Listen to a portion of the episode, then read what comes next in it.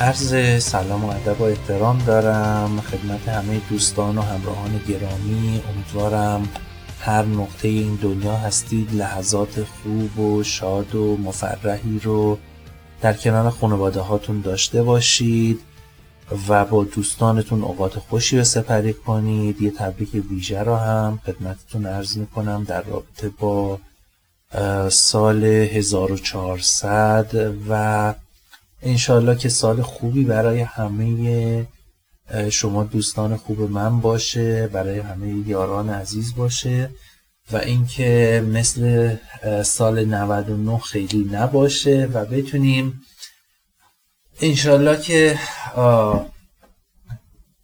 کارهایی رو انجام بدیم که توی سال 99 نتونستیم انجام بدیم و یه دید مثبتتر داشته باشیم یه دید با بازدهی بیشتر داشته باشیم نسبت به سال گذشته. می‌تونیم ما یه رزولوشنی مثل خارج از ایران که مد هست یه همچین کاری رو انجام میدن. ما هم یه همچین کاری رو بیایم انجام بدیم و یه تغییری در باورهای خودمون به وجود بیاریم. عادات خودمون اون کامفورت زونی که خودمون داریم رو تغییر بدیم.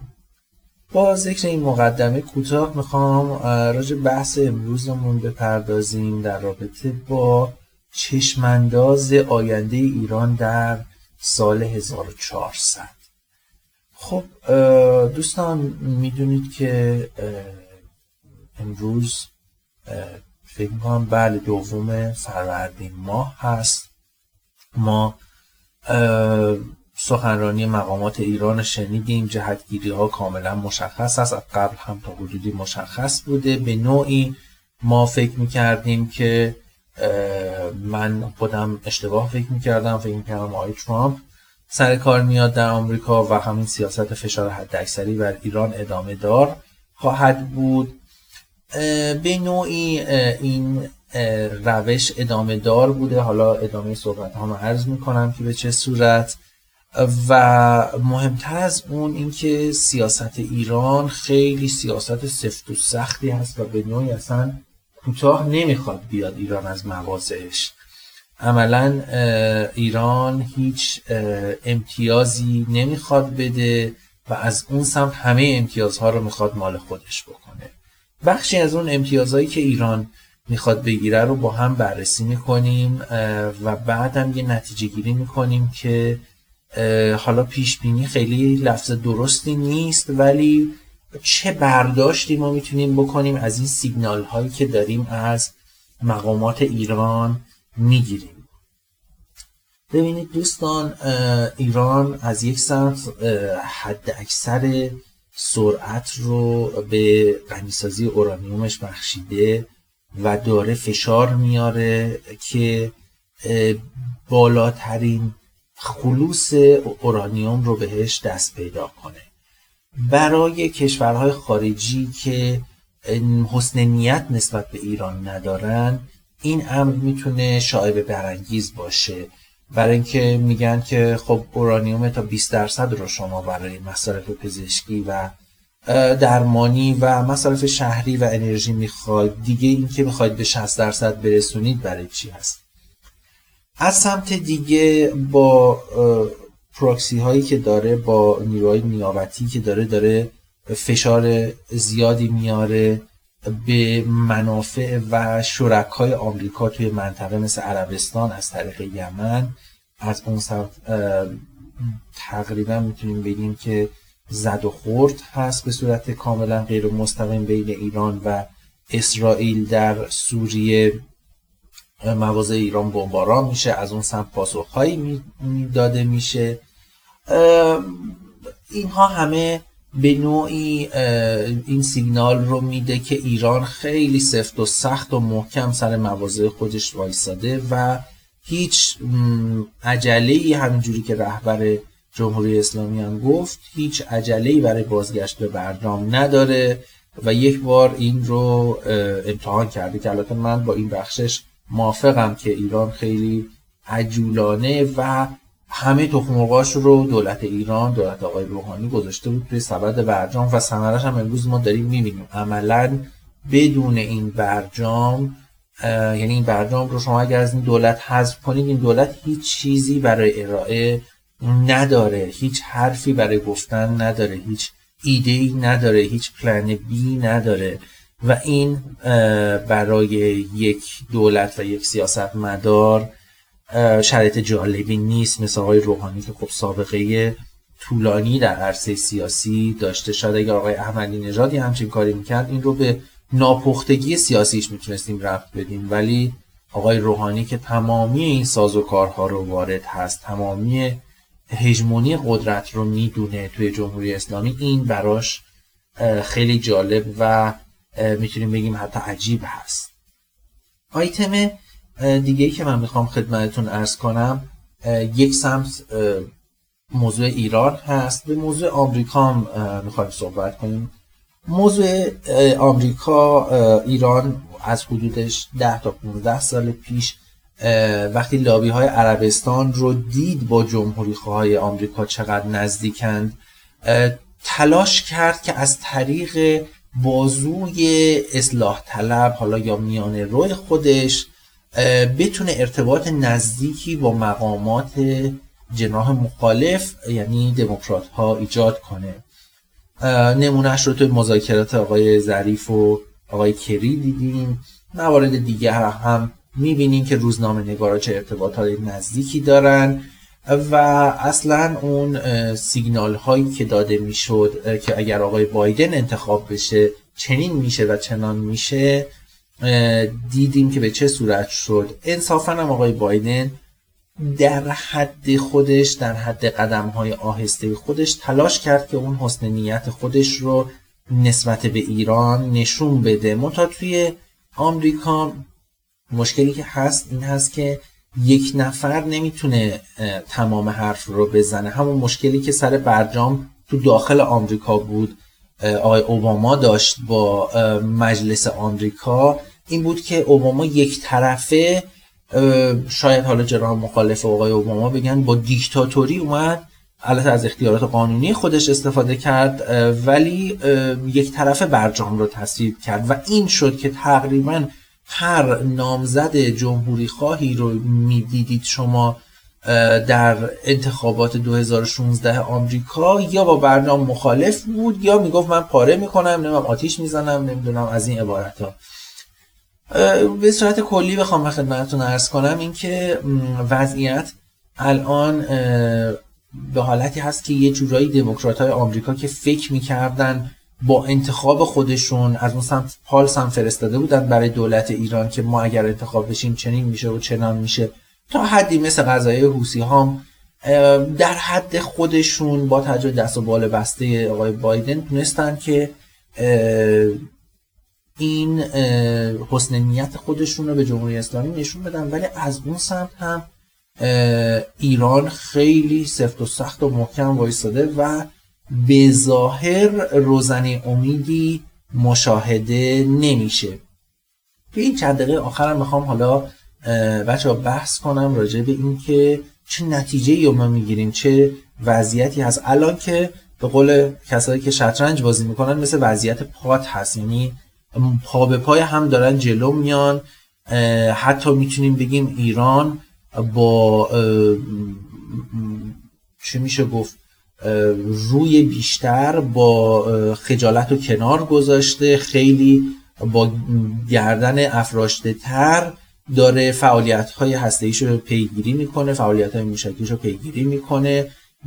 از اون سمت آمریکا توی مخمسه قرار گرفته کشورهای منطقه مثل عربستان می‌خوان که پای مذاکرات باشن مذاکرات هسته از سمت دیگه داخل خود آمریکا دارن فشار میارن که بحثای موشکی رو به صورت دوتا جناح نه فقط یه جناح ریپابلیکن یا همون جمهوری خواه می‌خوان که دوتا جناح بحثای موشکی هم توی بحث مذاکرات رو در روی جدید روی میز باشه. از اون سمت ایران اصلا زیر بار نمیره که این کار رو انجام بده. وضعیت خیلی پیچیده هست و خیلی روزنه امیدی دیده نمیشه تو این وضعیت. اما یه سری مسائل رو ما باید در نظر داشته باشیم. مسئله که توی داخل ایران هست وضعیت دولت آقای روحانی هست که در آخرین ماهای این دولت ما به سر می‌بریم. نارضایتی عمومی بسیار بالا هست توی ایران از این دولت. به خاطر مهمترین مسئله فکر می‌کنم مسئله معیشتی مردم بود که تمامی دو جناح از چپ و راست به این موضوع واقفن. حالا بخششون میندازن گردن برجام بخش دیگه بیکفایتی دولت رو با بانی این موضوع می‌دونند. ولی چیزی که هست این موضوع و حالا از تحریم ها باشه برجام باشه وضعیت که به وجود اومده هست. دامنگیر ایران شده افزایش تورم هست نقدینگی چندین و چند برابری هست. نسبت به هشت سال پیش که حتی زمان آقای احمدی نژاد ما این نقدینگی زیاد رو داشتیم. ولی دیگه ببینید چه وضعیتی شده که الان نسبت به اون دوران نقدینگی چند صد برابر شده چند واقعا اعداد عجیب و غریبی آدم برمیخوره.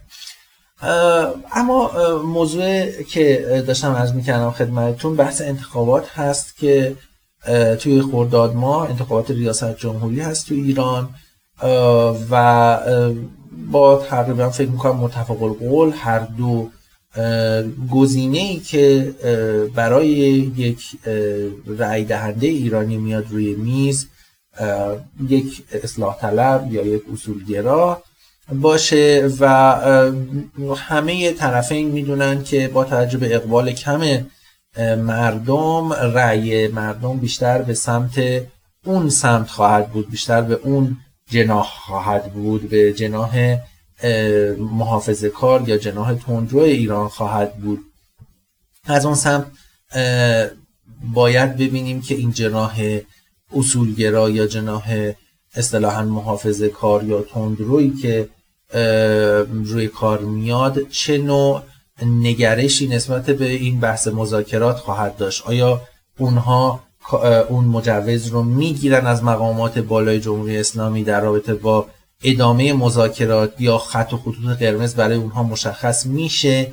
ولی من برداشت شخصی خودم به این صورت هست که خیلی نمیشه امید داشت نسبت به اینکه برجام دوباره احیا بشه. عملا فکر نمی کنم توی سال 1400 ما نشانه هایی ببینیم پالس های جسته و گریخته یا مذاکرات خوردی ممکنه انجام بشه. ولی این که در اون سطح وزیر خارجه ها بیان جمع شن وزیر خارجه ایران جمع شه اون سمت وزیر خارجه آمریکا باشه من حقیقتا یک همچین برداشتی ندارم یک همچین خانشی ندارم از این وضعیتی که داره پیش میاد.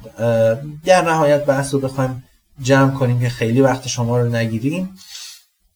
من فکر می‌کنم که وضعیت پیش اومده. از لحاظ اقتصادی برای ایران سخت و سختتر خواهد بود. هرچند که ما چه بخوایم چه نخوایم وجود یک دولت اصولگرا به خاطر همسویی همه جناها همه نهادهای قدرت برای یاری رساندن به اون فرد یا اون ایدئولوژی یا اون دیدگاه باعث خواهد شد که اندکی اوضاع اقتصادی ما در مردم ایران منظورمه که بهتر بشه. شاید این اوضاع ملموس باشه ولی با اعداد و ارقام میشه گفت هماهنگی نداشته باشه. یعنی به نوعی حقوق ها افزایش پیدا کنه به نوعی قدرت خرید افزایش پیدا کنه ارزش پول بالا بره قیمت دلار تا حد بسیار ناچیزی بیاد پایین نه که حالا خیلی عددا عددهای بزرگی باشه اینها انجام میشه ولی در نهایت تو اون big picture رو وقتی آدم نگاه می‌کنه می‌بینه که وضعیت به همون صورت باقی خواهد موند. در مجموع من همه صحبت هایی که می‌خواستم راجع به سال 1400 بکنم در رابطه با وضعیت ایران وضعیت معیشتی مردم ایران وضعیت اقتصادی و روابط خارجی که ایران خواهد داشت همین صورت هست. روابط با کشورهای منطقه به همین صورت خواهد ادامه خواهد داشت. خیلی تفاوت خاصی نمی‌بینم. قطعا یک دولت اصولگرا که سر کار بیاد اولویتش رو کشورهای منطقه می‌ذاره به خصوص عراق، سوریه و کشورهای همسایه ایران حتی افغانستان. می‌تونن هدف قرار بگیرن. به جای کشورهایی که ما الان داریم برای مذاکره باهاشون توی مخمسه خودمون رو قرار دادیم. اینها پالس های مثبتی می‌تونه باشه. می‌تونه صادرات ایران به این کشورها با وجود تمام موانع مالی تمام موانع FATF که الان هنوز به صورت نامشخصی توی ایران وضعیتش داره ادامه دار میشه باز میشه یک به قولی آبباریکه انجام بشه. ولی خیلی من آینده روشن شفافی برای اقتصاد و معیشت مردم نمی بینم میگم توی اون نمای کلی خیلی وضعیت جالب نیست. امیدوارم که مثل اون پیشبینی من که در مورد پیروزی آقای ترامپ می‌گفتم این پیشبینی من غلط از آب در بیاد و مز مردم ایران از لحاظ اقتصادی از لحاظ زندگی مالی بتونه وضعیت خوبی داشته باشه و امیدوارم این پیشبینی من غلط باشه ولو به قیمت آسایش مردم ایران. براتون روزها لحظات خوبی آرزو می‌کنم. امیدوارم سال خیلی خوبی سرشار از موفقیت سلامتی پیروزی و بهورزی داشته باشید. همه لحظاتتون سبز و دلنشین باشه. به خدای بزرگ میسپارمتون. خدا نگهدار شما. وقتتون